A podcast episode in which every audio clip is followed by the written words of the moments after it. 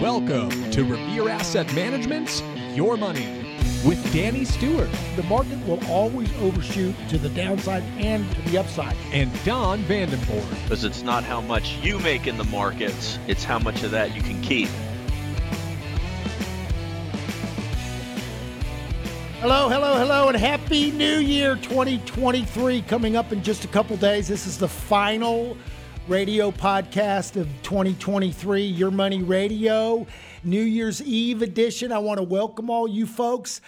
But first, I want to tell you how the Grinch stole Christmas from some Revere asset clients right out of their stockings. Well, actually, their mailbox. You see, Texas Claus, aka TC, was working as a 1099 contract employee for Santa Claus, actually Santa Claus Delivery Services LLC, aka SCDS for short. And if you don't know what I'm talking about, go back and listen to our Christmas uh, our Christmas uh, show, our podcast we did two weeks ago, our last podcast, and I talk about that how uh, Texas Claus is delivering uh, uh, gifts for Santa Claus, kind of in the southwest region of the United States. Anyway, he was delivering Revere Asset clients our Christmas letter and mailer with our Pasilla dry rub, our signature Pasilla dry rub. However, TC, being a little bit lazy, subcontracted his subcontractor's job out to you know who, that's right, the USPS, the Postal Service. And so so we got reports from about a dozen clients and counting, it's growing, that either their letter uh, was opened with the content, the rub removed, and then a couple days later they get a letter from the USPS directly with a picture of our Revere letter, our envelope, saying, "Hey, we opened this, we confiscated it, we're testing it," or they simply just took the entire letter and a couple days later, they got a letter from the USPS saying, Hey, we took this letter, uh, just wanted to let you know, and we're processing it. We're, we're confiscating it uh, for testing the package. Now, now, you know, I would have just dabbed my finger, licked my finger, stuck my finger in the package and licked it if they'd asked me. Um, I'm kind of torn if they just, but any, anywho, um, I'm not sure whether the USPS uh, employees, I've gotten so much notoriety about my rub that they're borrowing for their own barbecue, or in this political climate, especially in the Middle East with the Hamas terrorist, Homeland Security, HS, and UPS are stepping up their security protocols, uh, and they're really on the lookout for salt, pepper, sugar, cumin, pasilla, chili, garlic, and uh, cumin. Now, in fairness, I guess those foodstuffs can be used, uh, you know, to to uh, uh, hide odors or drugs, bombs, contraband, that kind of stuff. So, I guess they're actually um, doing stuff, but but that is uh, uh, a little bit nerve wracking. Now, now they could just get a good trained drug sniffing dog and that'd be the end of it. You wouldn't, if you had a sniffer, you wouldn't have to, you solve the problem and be a lot more efficient without all these unnecessary confiscations. But then HS would be out of jobs. They'd have to let go of a lot of people, kind of like AI. So in AI, it's the private sector, but in the government sector, it's dogs that could replace employees. But I, digress. Anyway, so if you were part of the Revere family and you did not receive your Christmas letter or you received your Christmas letter without any of our rub, then uh, just uh, reach out to me. And if you were a good boy or girl, no pan, I don't know what that is, um, I will take care of you and I will have TC either deliver it personally on horseback or by stagecoach to make it right. So, in summary, the government Grinch stole some Revere Asset clients' Pasilla rub and their Christmas letter. But we, the people at Revere in the private sector, are going to fix the problem with a solution. But I digress. All right enough said. I'm actually just curious because we sent out about 300 of those and I got 12 back, but those are people that knew and expected. And a lot of new clients, they just may not even know. So if you if if you're a client you're listening and you didn't get anything in the mail this year, uh, reach out to me because you probably should have. All right, let's dive right into the markets for the last show of the year. Um, a couple of things. I got some really good articles in the show notes. Uh, one is a fiduciary BI, meaning best interest. Only the broker, well, the custodian, they don't like being called brokers anymore. It kind of reminds them of a used car salesman. Um, um, um, best interest. See, Fidelity on Fidelity's own website, because if you ask a question on Google, is Fidelity a fiduciary? And Fidelity has this really nice answer. Here's here's a hint. No, they're not.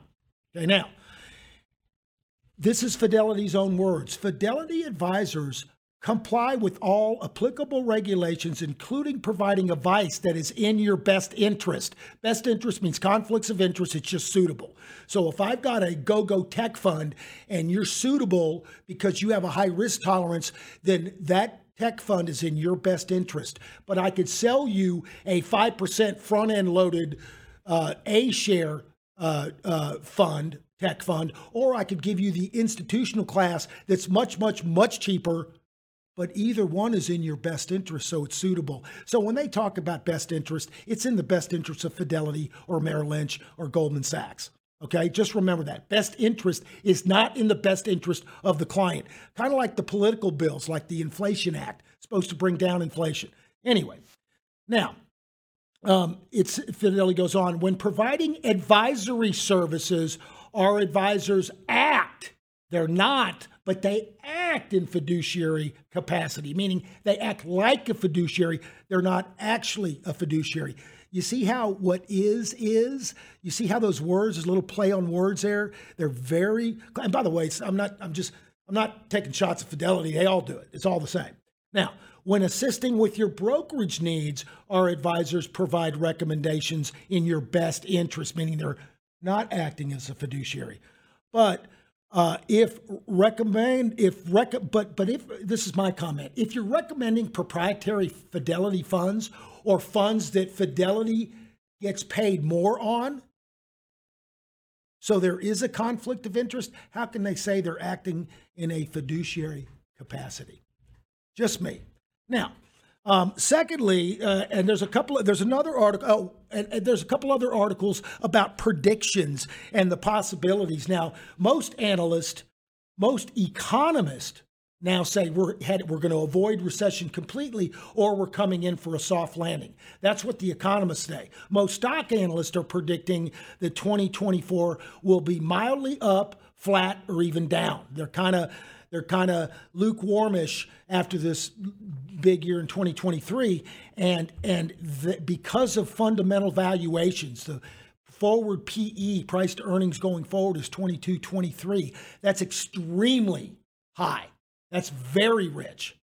So either earnings have to catch up or price has to come down if you're talking about a historical standard. Folks, if you come back to the historical mean PE, which I don't know what it is lately, probably 16, 15, whatever it is, you're talking about a bear market. You're talking about ugly. So a lot of people, so a lot of these analysts, they can't get out, they, they can't, they look at these fundamental valuations and it looks like it's already priced into the market. Now, technically though, the technicals, it's really setting up and it looks like a rip snorting rally, or at least the next, I mean, things are setting up and looking really nice and you have the presidential election year, which is cyclical and very bullish. It's a, the presidential election year is historically one of the most bullish times, especially the early part of the election year. Ted's going to talk about that. But before we get into the markets, I want to talk about John. Don always teases me about my man crush, Jeff Gundlach. The only reason I like him is he's an economist that actually is right a lot more often than he's wrong. Most of these yahoos are wrong and just wrong. Okay, so I'm just going to quickly hit these bullet points. You can read the article, it's in the show notes. Money market asset trends are bullish for high quality bonds in 2024. High quality, meaning investment grade bonds, are should be good in 2024. If you're an asset allocator longer term and doing asset allocation, uh, I, I would agree with that. Uh, Fed deficits will reach crisis levels soon. We're not there yet? Really? A recession in Q2. So he's saying in the quarter Q2, we're going to have a recession. He's putting his reputation on that. We'll track that. Inflation will drop further in 2024. Yeah, yeah, that's because we're going to have a recession. If you're going to have a recession, demand goes down, price pressure go, comes down, it eases inflation, which is caused by printing, not by just business activity. The Fed may not wait much longer to cut rates. Basically, he's saying they're going to cut rates sooner rather than later. Even though the Fed talked about dropping rates a couple times this year, he thinks it's going to be early in the year, not later in the year. But here's the real question Will that actually be bullish? Normally, when the Fed drops rates, it's trying to stimulate, it's boostive to the economy. But a lot of times, the first initial rate, it's like, uh oh, what does he see? Does, what, is, what is the Fed seeing? Why are they trying to stimulate now? Is the economy getting that soft? Is it that ugly? So a lot of times that very first initial rate, if it's not expected, if it come if it's expected and he's talking about it, that's one thing. But if he comes out and surprises the market, that actually may be a negative, not a positive. Lower inflation may be here for a while. There go recession. Home prices look likely to drop. Everybody's still very bullish on home prices. He's one that says they could get soft. Lower bond volatility is on the horizon meaning bonds will stop, stop selling off. I agree with that one. Consumer stress should hit the broader economy. I agree with that one. Credit card debt is on the rise rapidly, and student loan delinquencies are on the rise. All right. So, all of those things are likely true, but does that help you make money? So, this, this this article, stocks go higher when strategists go low. This is an article talking about how a lot of times these analysts are wrong. So it says 2024 U.S. equity strategist, while none are pro- uh, projecting a big crash per se, a lot of them are, are not envisioning much upside.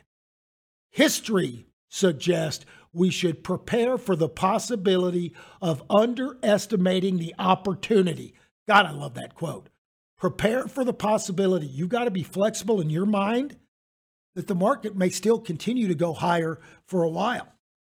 Conversely, it may have a bear market, regardless these guys think it's a soft landing.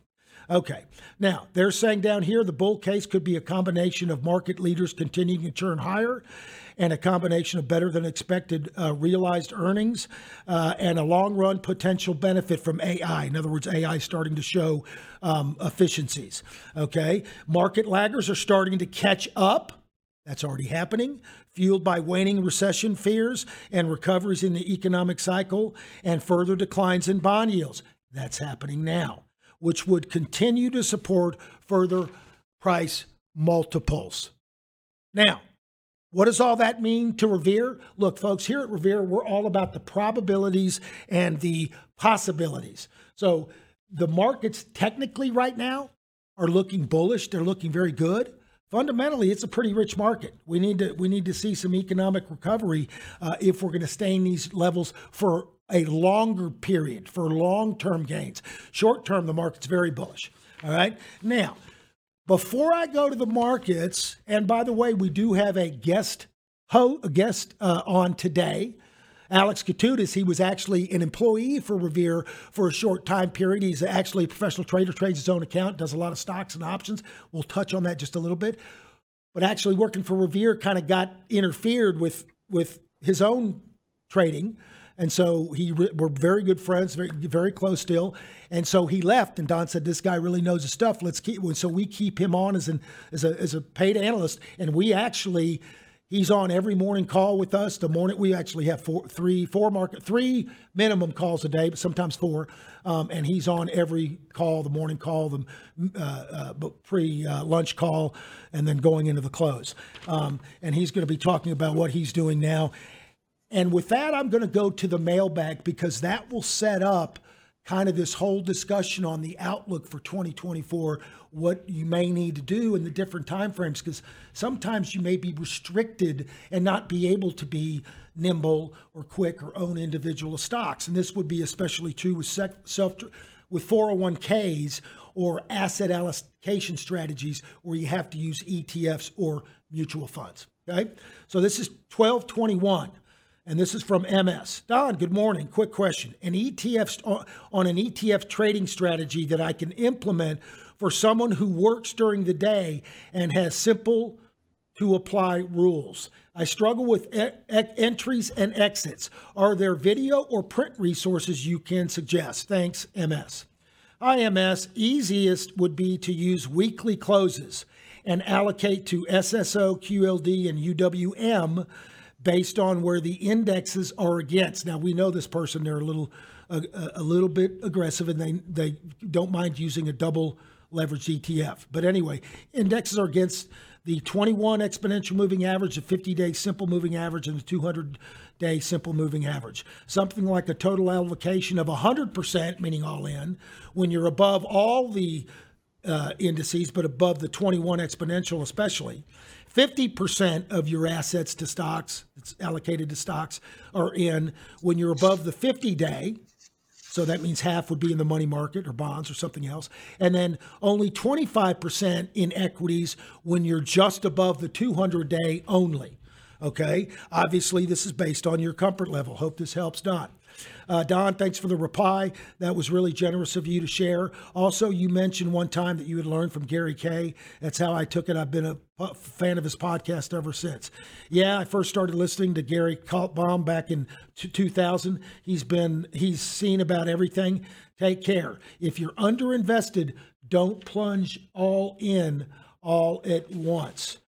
Then, um, um, then I'm going to go to this next one because I don't think I, th- I think they're, they're they'll be tied in together. And Don, you can use these however you want. So that was one. He was trying to figure out the best way to to uh, you know get in and use like a for, for a 401k account. All right, this one this one actually came in today. Um, um, uh, not sure if my text went through, so I'm sending you this question by email. By the way, folks, always send questions by email, not text. We don't always check our text. It's a compliance issue. It's a, if you send us a text, we'll ask you. I mean, it's one thing. Hey, I'm, I'm on my way to come see you, or hey, can you can we have a meeting next week? That's one thing. But if you're asking strategy questions or asking about a, a portfolio review or some, something like that, then you then you really got to uh, uh, email us that. Um, in any event, hi Don. In your nightly videos, you talked about having stops in place for everything. Do you use a particular percentage down from your buy point as a standard? What percentage do you usually use? Thanks very much for helping me be a more educated investor, HL. Hi H, thanks for reaching out. Stops are based on a multiple uh, based on multiple factors, but most common are recent support levels and moving averages. The goal is to make progress and to be able to move the stops up to a break even as soon as possible initial stop on the first buy, because sometimes we leg in, lots of times we leg in. First buy is, is set so the downside effect on the total portfolio is only negative 0.11%. So one tenth of a percent, or negative, call it negative 0.2, negative two tenths of 1% max, right? On the t- so the percent loss on the individual position varies on the position size. A 2% size would be a 5.5% stop. Pyramid buy stops are similar to the first buy. Take care and happy new year. Now, this is my comments going forward. I actually got a call from a client about some some money that he's actually trying to do on his own a little bit, and he's having trouble with stops.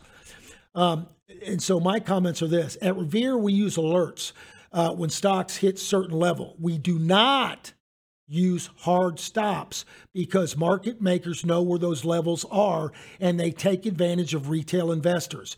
If you are using hard stops because either you worked or, whatever, then you're a retail investor with institutional investors stealing your stops. Not only that, the biggest risk is a huge gap down at the open. You could blow, you could open up way below your stops and then trigger the stop, and then you get st- stopped far below your stop price. It is not a continuous market from the close of the previous day to the open of the next. So if you're going to use hard stops because you can't watch the market consistently during market hours, that's another whole nother can of worms problem in and of itself. Then at least try to use only good for the day stops and cancel at the end of the day and then reapply right after the open the following day and reset accordingly. This way, you won't get a huge gap. See, if you have a big gap down, a lot of times it'll revert back up. So the after the first two minutes of gap, you may reclaim half of that gap down, which you've already captured with your with your stop. So that's why it's better to let it open and then set your stop. You won't get a, a gap down flush. All right. Um, but trying to actively manage while working during the day is difficult at a minimum.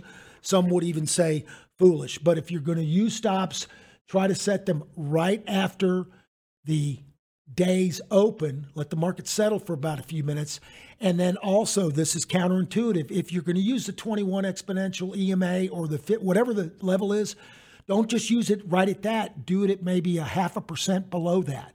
Or if you're using, say, the stock's at 50 and you want your stop at $48, don't do 48, do 47.93 and use odd numbers around nickel increments because people think in, in terms of round numbers and they put most retail investors just for order and simplicity they will put it at 48 or or 47.95 well those stops those algos will come down hit hit hit hit hit and you may not get hit just by being a little more clever with your stops if you have to use them. At Revere, we actually have alerts set so that when it hits that level, Don gets an alert. He can quickly look at it, evaluate it, and then sell it or do whatever he needs to do. So that was a lot. That was a big mouthful. I just wanted to get that all in and set the table to the fact that right now, fundamentally, we're very rich.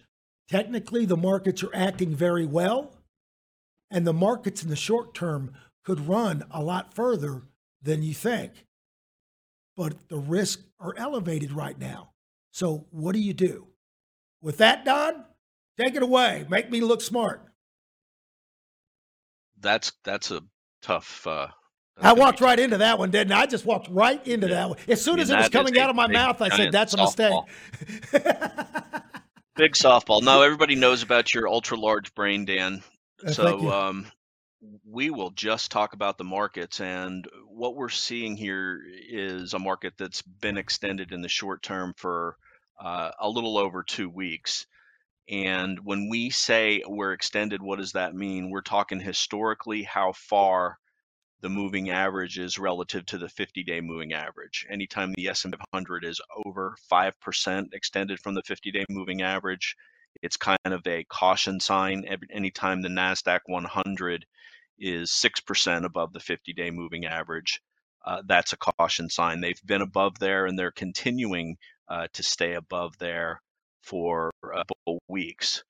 Uh, the biggest inflection point that we're referencing right now was uh, out that we had last Wednesday on the 20th, and apparently it was tied to uh, some VIX rollover or some big uh, zero dated options uh, expert.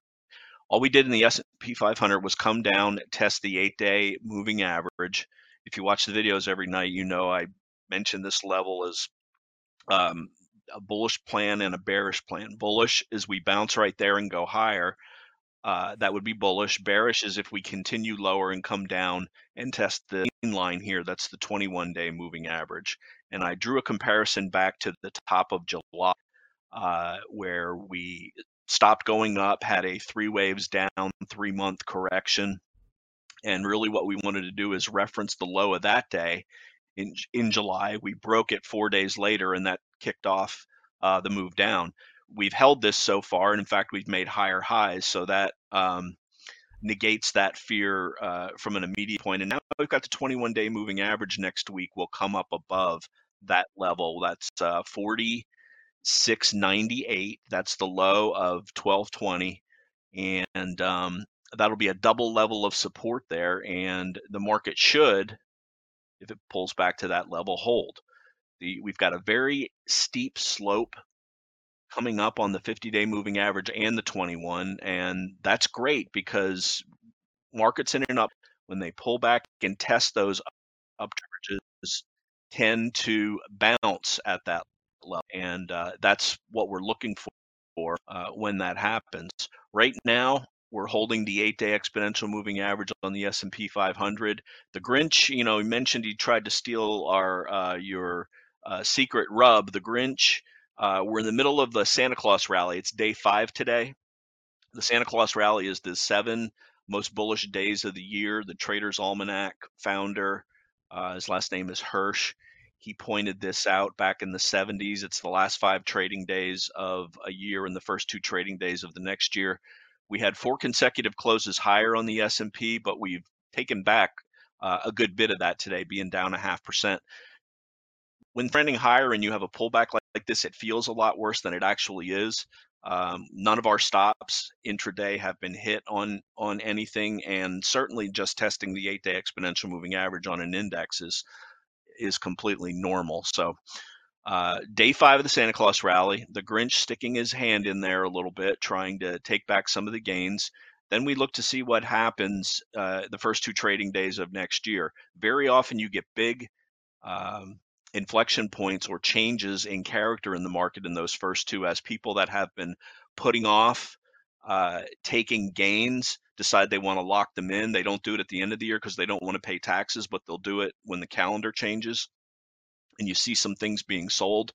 Uh, conversely, we're, we're, what we're really seeing this year, end of 2023, is a nice rally. What we saw at the end of 2022 uh, was a big sell-off, particularly in the FANG type stocks. And what happened? Everybody finished their tax selling at the end of the year last year, and we kicked off a big rally in those stocks in the beginning of 2023. We're seeing just the opposite now. Those stocks have rallied now. So the question is, will the opposite happen? And people will start taking profits on those, and we'll see a little bit of a pullback. Uh, pullbacks are, are normal. They're part of a market. The market doesn't go straight up, and the fact that we've been extended for weeks uh, will make this pullback feel a little bit more harsh than it is. And at that point, we're judging the pullback as is it something normal or is it abnormal? Are leaders really getting decimated? They've acting wet. They've acted very well. Are the indices selling off in higher volume, which uh, is indicative of distribution? And the market may be taking a pause at that point. So really what we always do when the market's pulling back is wait for it to stop going down. Uh, or some some stops will inevitably get hit on the way down, but um, when the market when bull market pullbacks are more harsh than the, the the moves higher are. It's the old escalator up, elevator down, and it's the complete opposite that happens in a bear market. In a bear market, normally you see trickling lower. Out of the blue, you'll get a sharp um, short covering rally that uh, recovers three four days of losses and uh, they it sucks in a lot of bulls and it just rolls over and that's one of the hallmarks of a of a um, bear market. Um, and you really see the opposite in a strong bull market. You'll get a, a, day or two of harsh pullback but it's kind of recovered over the next few days uh, or weeks and uh, as long as that continues higher, that'll keep the bull market uh, in force. Uh, that's where we've been since the beginning of November. This has really well according to the typical William O'Neill rules follow with the fourth day follow through day off the bottom, leading stocks acting well, continuing to make higher highs, very minimal distribution during uh, the process, and you know, we just follow our rules and have made double digit gains since uh, that occurrence happened. But uh, just like I say, it's not how much you've made in the market, it's how much of that you can keep. We have our stops in place for everything. The market will take us out of those positions. Uh, if we've got something new that we bought and we go into uh, a pullback, well, our stops will get hit on that. Uh, and we'll be out for small losses. And that gets back to the email that you mentioned, things that we buy recently. If the stop uh, takes us out, uh, you know, we'll, we'll, be out with a minus a 0.11% of the overall portfolio loss. That's what we do on a pilot position or a quarter size buy. Uh, so really, it's uh, last night's market was a really good indication of um, one of our rules. We've uh, and I, I quoted uh, a friend of mine who's a very good trader and investor, JT at Ticker Monkey, and he really eloquently put somebody asking him the question, "What do you like next year in the market?" and uh, the answer is I like the market. I'll let the market tell me what to do. I'm not going to have any preconceived uh, ideas of what should happen because predictions are futile in the market. You go with what the market is telling you to do. And if it's a bull market, you participate in it. If it's a consolidating market, you tap the brakes a little bit. If it's a bear market, you get the heck out of the way. And that's uh, what we do at Revere. That's how we lost significantly less than the market in 2022. and then we look for the turns to uh, get back in with our short first our short term rules, and then uh, if we get get above the longer term, the medium term, and the longer term moving averages, then we just continue to put uh, client money to work as long as the um, as long as the market keeps giving us the good signals, and that's what it's been doing for the last uh, two months. Yeah, and it's kind of a smoothing effect where you know, like 2020 was was a, was a stock pickers market. That's my opinion. And then in 2021, it was more of a indexers market. 2022, you really had to get out of the way if you did. And so it was a stock pickers market because stock pickers will move to cash, whereas indexers just write it down right? And then this yep. year, 2022 or 2023, was an indexer's market versus a trader's market's a little bit tougher. Now, and active management still did well, but not quite as good as the indices. 2024, I personally think, you just don't know in advance, I think it's going to be more of a stock picker's market or an active management market because I think of these rich valuation. Now, again, it doesn't matter what I think. We're going to measure what is happening and make adjustments accordingly. But just because the valuations are so rich, I think that it's going to put some headwinds toward the indices themselves, but there's still going to be individual stock opportunities uh, abound. So anyway, all right. With that, why don't you uh, go? Uh, you want to go to the the the uh, Ted first? Talk about the seasonality. Yeah, you touched on that in the intro. Uh, let's do that. Ted, can you uh, go ahead and take it away. Yes, sir, Don. So I would first start off with I just want to tell what Don is saying, how we do not make any predictions in the market. However, history and studying cycles and seasonality could give us a hint of the possibilities, but we, we have to remember that it does not forecast the future. We have to analyze the market in real time. And I would also argue um, that as as a trader, a second job title is also historian. So it is very important to study this stuff. And Don, can you pull up the other chart first? I, I wanted to talk about a precedent from the 2018 to 2020 cycle, and then I was going to refer back to this re-election year seasonality. Sure. So starting in 2018, if you look at the left blue box, this is a weekly chart, by the way, so it's more more a higher level perspective. But we had three waves down, and this was due to the Fed hiking rates four times, and that led to a correction. And so we bottomed out in January 2019, pretty much where the, the blue box ends. And similar to 2023, we rallied all the way through mid year. And in this cycle, we started the correction in May and kind of ended in June. Whereas in 2023, we started that midsummer correction in July and then bottomed out in mid October. And so this was then followed by year end rally, as you see in the green box, just like now in 2023 after the October bottom up until this point in time. And then in 2020, um, we continued rallying for a couple months and then COVID hit and that caused the market crash, which bottomed out late March. And after that bottom, we essentially just rallied into year end. And that was an election year. And so, Don, if you can pull up this re election year seasonality, although 2020 was caused by COVID. This chart pretty much like was highly correlated with that year. We in this seasonality chart, uh, the market rallies for the first two months and tops around that February area and slides downward in March, and then it bottoms late March and then just stages a rally into the election. And again, seasonality cycle work that can help us kind of know the possibilities in the back of our minds, but we just have to take it in real time. And this is just a quick short segment on what we could possibly see technically in 2024 in this reelection year for Biden. Thanks, Ted. The one thing I would like to mention on that very first chart that they had up, it the the range it does and kind of mutes the the effect. So on that third box that Don had up with the the coat that big green box on the right, that right to the right of that that COVID correction, folks, that's a 35% correction. You lost a third of your money there. That doesn't look like that big of a magnitude on that chart because that chart because of the scale of that chart incorporates quite a big big range but that one big drop that's 30% so the little box is you know around 10 or 12 and the other one is is is getting close to 20 so those don't look like big big moves but they actually are so i just want to clarify that mm-hmm. Yeah. Okay. Yeah, it's a logarithmic chart, so it's it's compressed as you get. Uh, the Yes, higher you I just go, want to right? point that that was not a regular standard chart. That right, and so I wanted to point that out so that because people that aren't like a chartist will look at the the scale first thing and know what it is, but someone that doesn't. So I just want to go over that. Well, thanks, Ted. Good stuff. Yeah, let's uh let's turn it over to Alex now. He's going to talk some options. Yeah, Alex How the you guys Greek. Good to be back on the podcast. It's been a minute. Good to have you. Um, yeah. So the first stock I want to go over, if we could pull up a daily chart of AMD,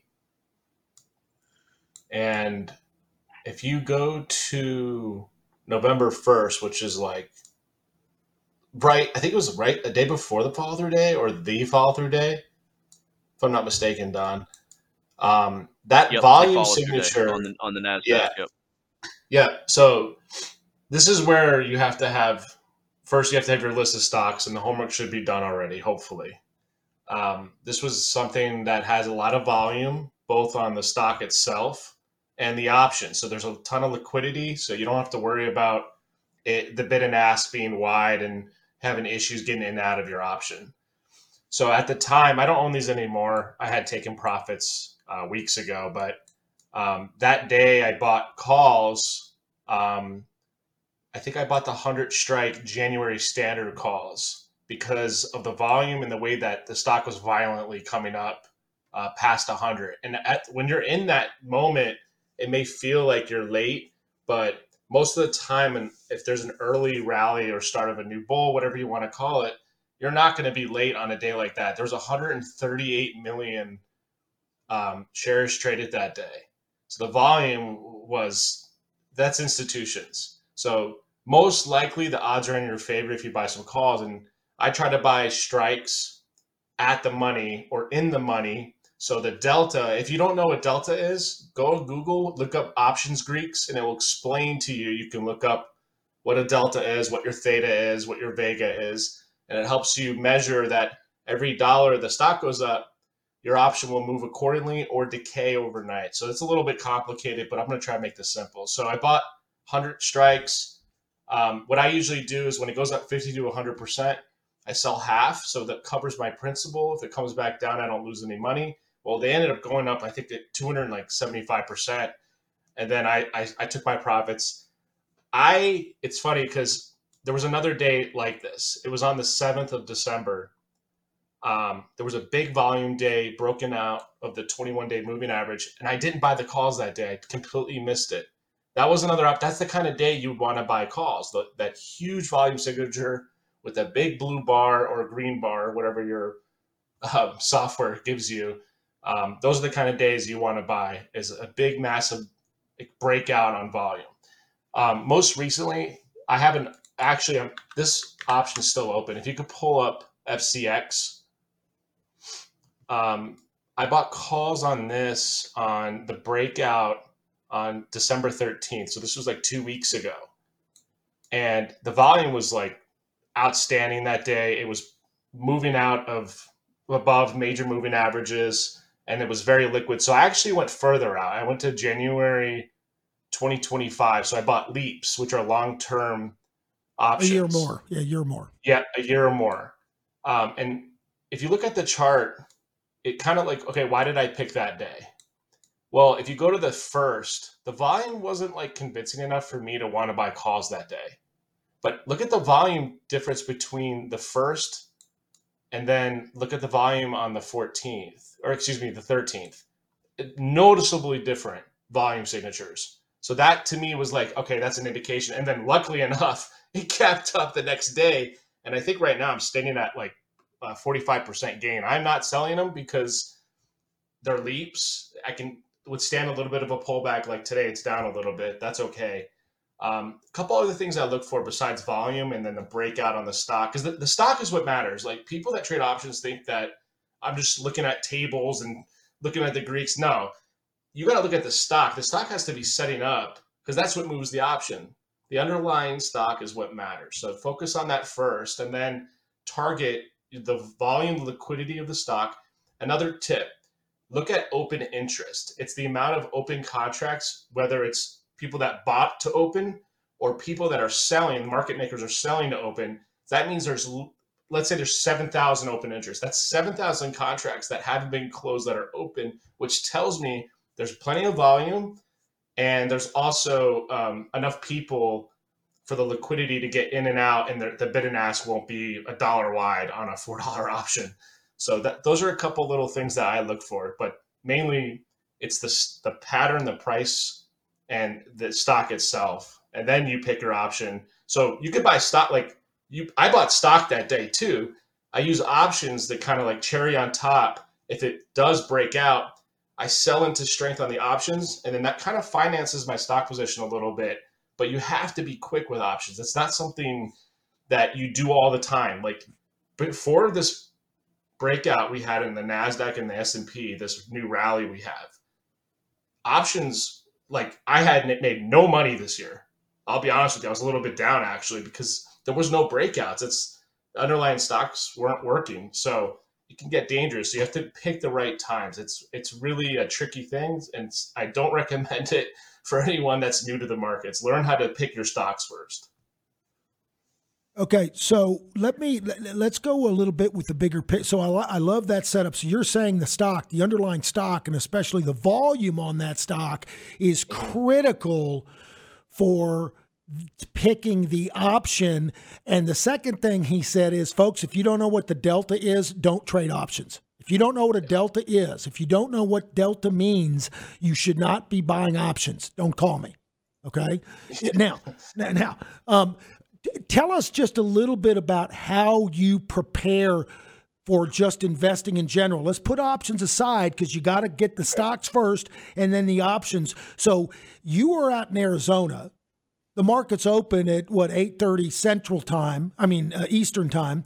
So what are you doing? I mean, how early or 9:30 Eastern Time? Sorry, 8:30 my well, time. Well, I would like to go work out in the morning, but it's just too early for me. I'm, i kind of like to relax, have a coffee. I usually wake up uh, five or 5:30.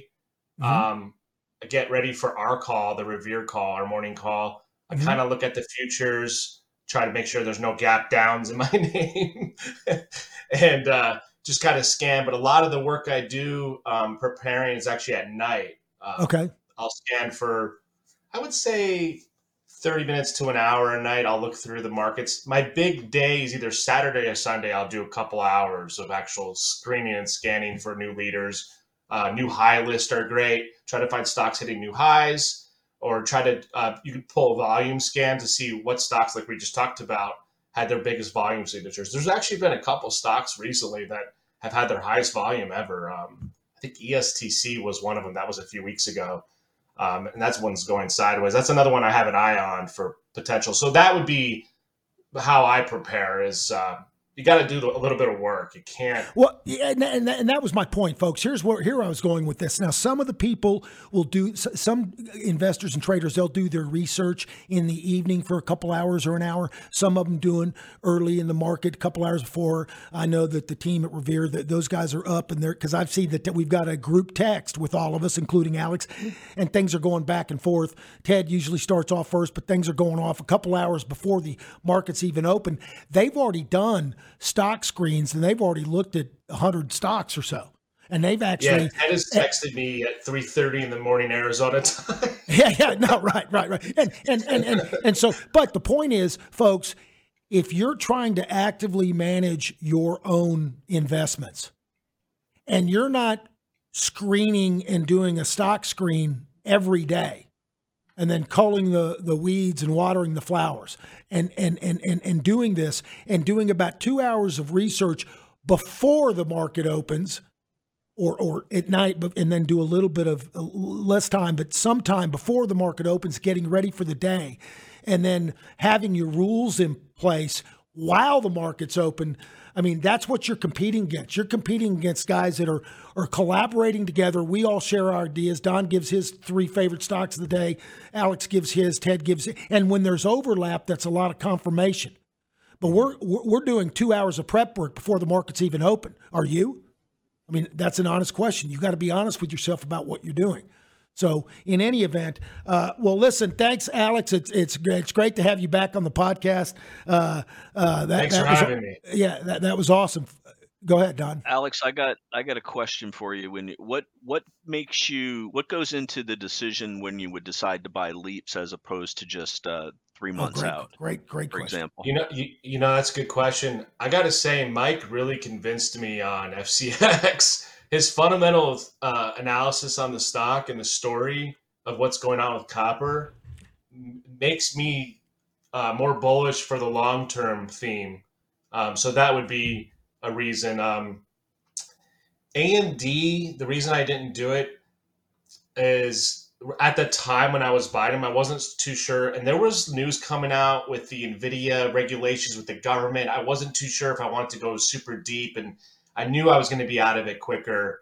Um, unfortunately, I was wrong. I mean, I made money, but maybe I should have bought leaps on that. But usually, the leaps, Don, is the, the story I, I'm a little I'm more bullish on. Uh, like uh, BITO, I had bought leaps on that because I'm bullish, really long, more long term on Bitcoin actually. Um, so that would be a reason. Is, is the more of the story I'm long term more bullish. So, on. so the fundamentals and the supply demand picture longer term might Mm-hmm. influence you for the duration, but generally you're taking uh, uh, options out one month, two month, and three months. Two- Can, can you highlight? days. Yeah, highlight because I've seen you. Look, I do the try. I execute a lot of these trades. So Yeah. can you can you highlight kind of how you pick forty five days versus sixty days? How do you? Because most of your stuff is short term, except when you really like the fundamental story.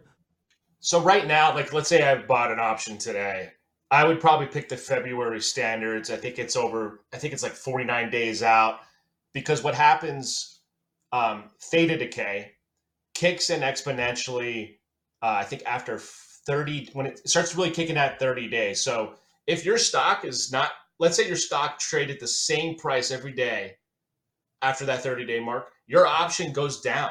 That's called theta decay. A lot of people don't even realize that you'll just lose premium on your options. So and it's have to- exponential. it's yes, it's exponential. Yeah. It, it declines exponentially as it it, it goes to the right to the you expiration get to the expiration date, the riskier it gets. So I try to give myself enough time to swing that. Let's say it's a swing trade type move, a couple weeks, and then I would blow them out because if it works, you'll be up. Well, I usually am up fifty to one hundred percent or more. If it doesn't work, I usually stop myself out anywhere between it's twelve to twenty ish percent. Uh, hopefully not more, unless there's a gap down. But Occasionally, the size is occasionally, yeah, occasionally be thirty or forty, but but Yeah, and that's, that's, what people rare though. that's got that's what people have to realize that do options folks this is key because if you do this wrong you will blow up your portfolio when we're talking about option sizes now we, we tease up well i can't tell you what we call alex on the call we tease alex because he takes big big big options positions and even big stock he'll take a 15 or 20% position in one stock and he'll only have a hand but it's his own money he's not he, but he's watching it like a hawk with Yeah, I'm, clients I'm glued to my screen. Yeah, this yeah. is my job. It's Yeah, my yeah. livelihood. Yeah, yeah. So so with with we've got a very few small select clients that we do this little option overlay strategy with, just to, that understand it. If you don't understand what delta is, you can't even do it.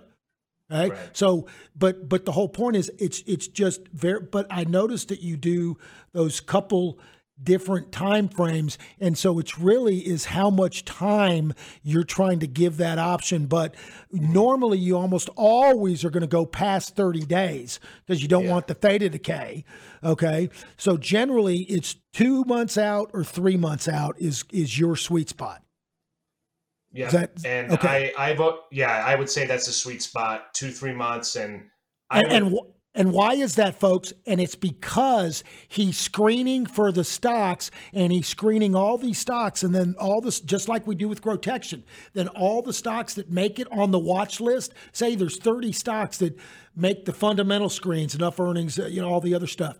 Then they go through the charts, looking at the charts, and so just because it's good enough fundamentally and it it qualifies doesn't mean it's timely doesn't mean it's its day in the sun is right mm-hmm. now. So then they go through all those 30 stocks and maybe five or 10 of them will have a short a chart that lends itself its higher probabilities of having a short-term move bullish short-term move those are the ones you want to do the options on the ones that look like they're poised to break out in the short term. And so, first, you got to identify the stock. Then you got to identify yeah. the right strike and option with the most val- volume. And then you take that, and if you get that pop, you take your it happens quick. And if it doesn't work out, you you you cut your losses very quickly. So these options are like just like using a growth stock, but it's like on steroids. So you've got to really manage them, and you got to keep it keep it uh, keep it very tight. Alex, and the stock selection process is very similar. Sorry, one last thing. The stock selection process is very similar to uh, like Don and the team. We all kind of have a similar eye, so we're all looking at very um, explosive growth stocks with great earnings and a good future. So it kind of lines up nicely where um, if we both see something and the team's talking about it, okay, we're all looking at it. There's liquidity there. Let me go look at the options now. That's kind of like what right. you just said. Do your stock right. homework first. Options come later. Right. Right. So, folks, uh, anyway, that's that's something interesting uh, uh, uh, that, that Alex does. I just wanted to kind of expose people because there's more than one way to skin a cat. It is pretty sophisticated though, so you got to know what you're doing. And if you're t- look, don't don't watch those. I remember they used to do the Wade Cook covered call strategies in the 80s or 90s. He actually got stripped uh, from ever doing uh, giving investment advice again. They stripped his license they do this covered call strategy where you screen for the highest premium calls, you buy the stock simultaneously and roll the call, and he promised you make six or eight percent a month. The problem is he'd screen for stocks, the stocks with the highest call premiums. Those are the stocks that have just gone up and been on a tear, so that the pr- people ex- uh, uh, uh extrapolate and think the stock's just going to go on more. So that premium, the call premium, is very high. So yeah, you can get a call premium, but that stock is extended. So you get to 6% and your stock sells off 15%. Well, now you're down eight and you got to pay short the tax on the short term gain of the call premium. So it doesn't, covered calls are very difficult. It's not easy. Do not think it's, if you're going to use options, learn. Learn first. All right, enough said. Don, do you want to make any last con- New Year's comments about next year, what you're going to be looking for? Uh, what I said, Dan, I'm going to be looking at the market. The market All will right. tell me well, the direction of the individual leaders uh, and the trends and what sectors are leading. And one other thing with options, not you don't only have to get uh, price and direction right, you also have to get time right. Time right. Time is not your friend. So, time so is not your. It's hard enough to pick, uh, you know, to pick stocks. You better be a darn good stock picker if you're going to be uh, adding in that added layer of time uh, with the options. And uh, happy Happy New Year to everybody. All right, folks. Listen. And by the way, the reason and, and and I'd love to have an Alex on. We may sneak him in every once in a while. He's just uh, it's like drinking out of a fire hose. Michael Ramos was actually off on a little vacay. He's coming back from Australia down under in Friday, I think today or tomorrow. Um, he's coming back, and Connor is actually flying today. He's in air, so that is why we had Alex on. But I like I think we're going to have Alex on every once in a while, sprinkle him in. guy. Call it in. Call me in from the bullpen. Yeah, That's right. He's our he's our designated hitter. All right, folks. Listen, it's been a nice year, 2023, ushering in 2024. Please, if you if you like what you heard, tell a friend, tell a neighbor, just send them to revereasset.com. In the top right hand corner, there's a subscribe button. They can put in their email address and their name. We won't hassle them or reach out to them. It's up to them to reach out to us if they want a complimentary portfolio review, want a stock or a a strategy they want talked about on the air. You can email any of us, Dan at revereasset.com, Don at revereasset.com, Michael Ted or Connor at revereasset.com. And you can always, always, always call us old school at 855 Real Wealth. Folks, we'll see you next week in 2024 on Your Money. Because it's not about how much money you've made in the markets, it's about how much of that you can keep.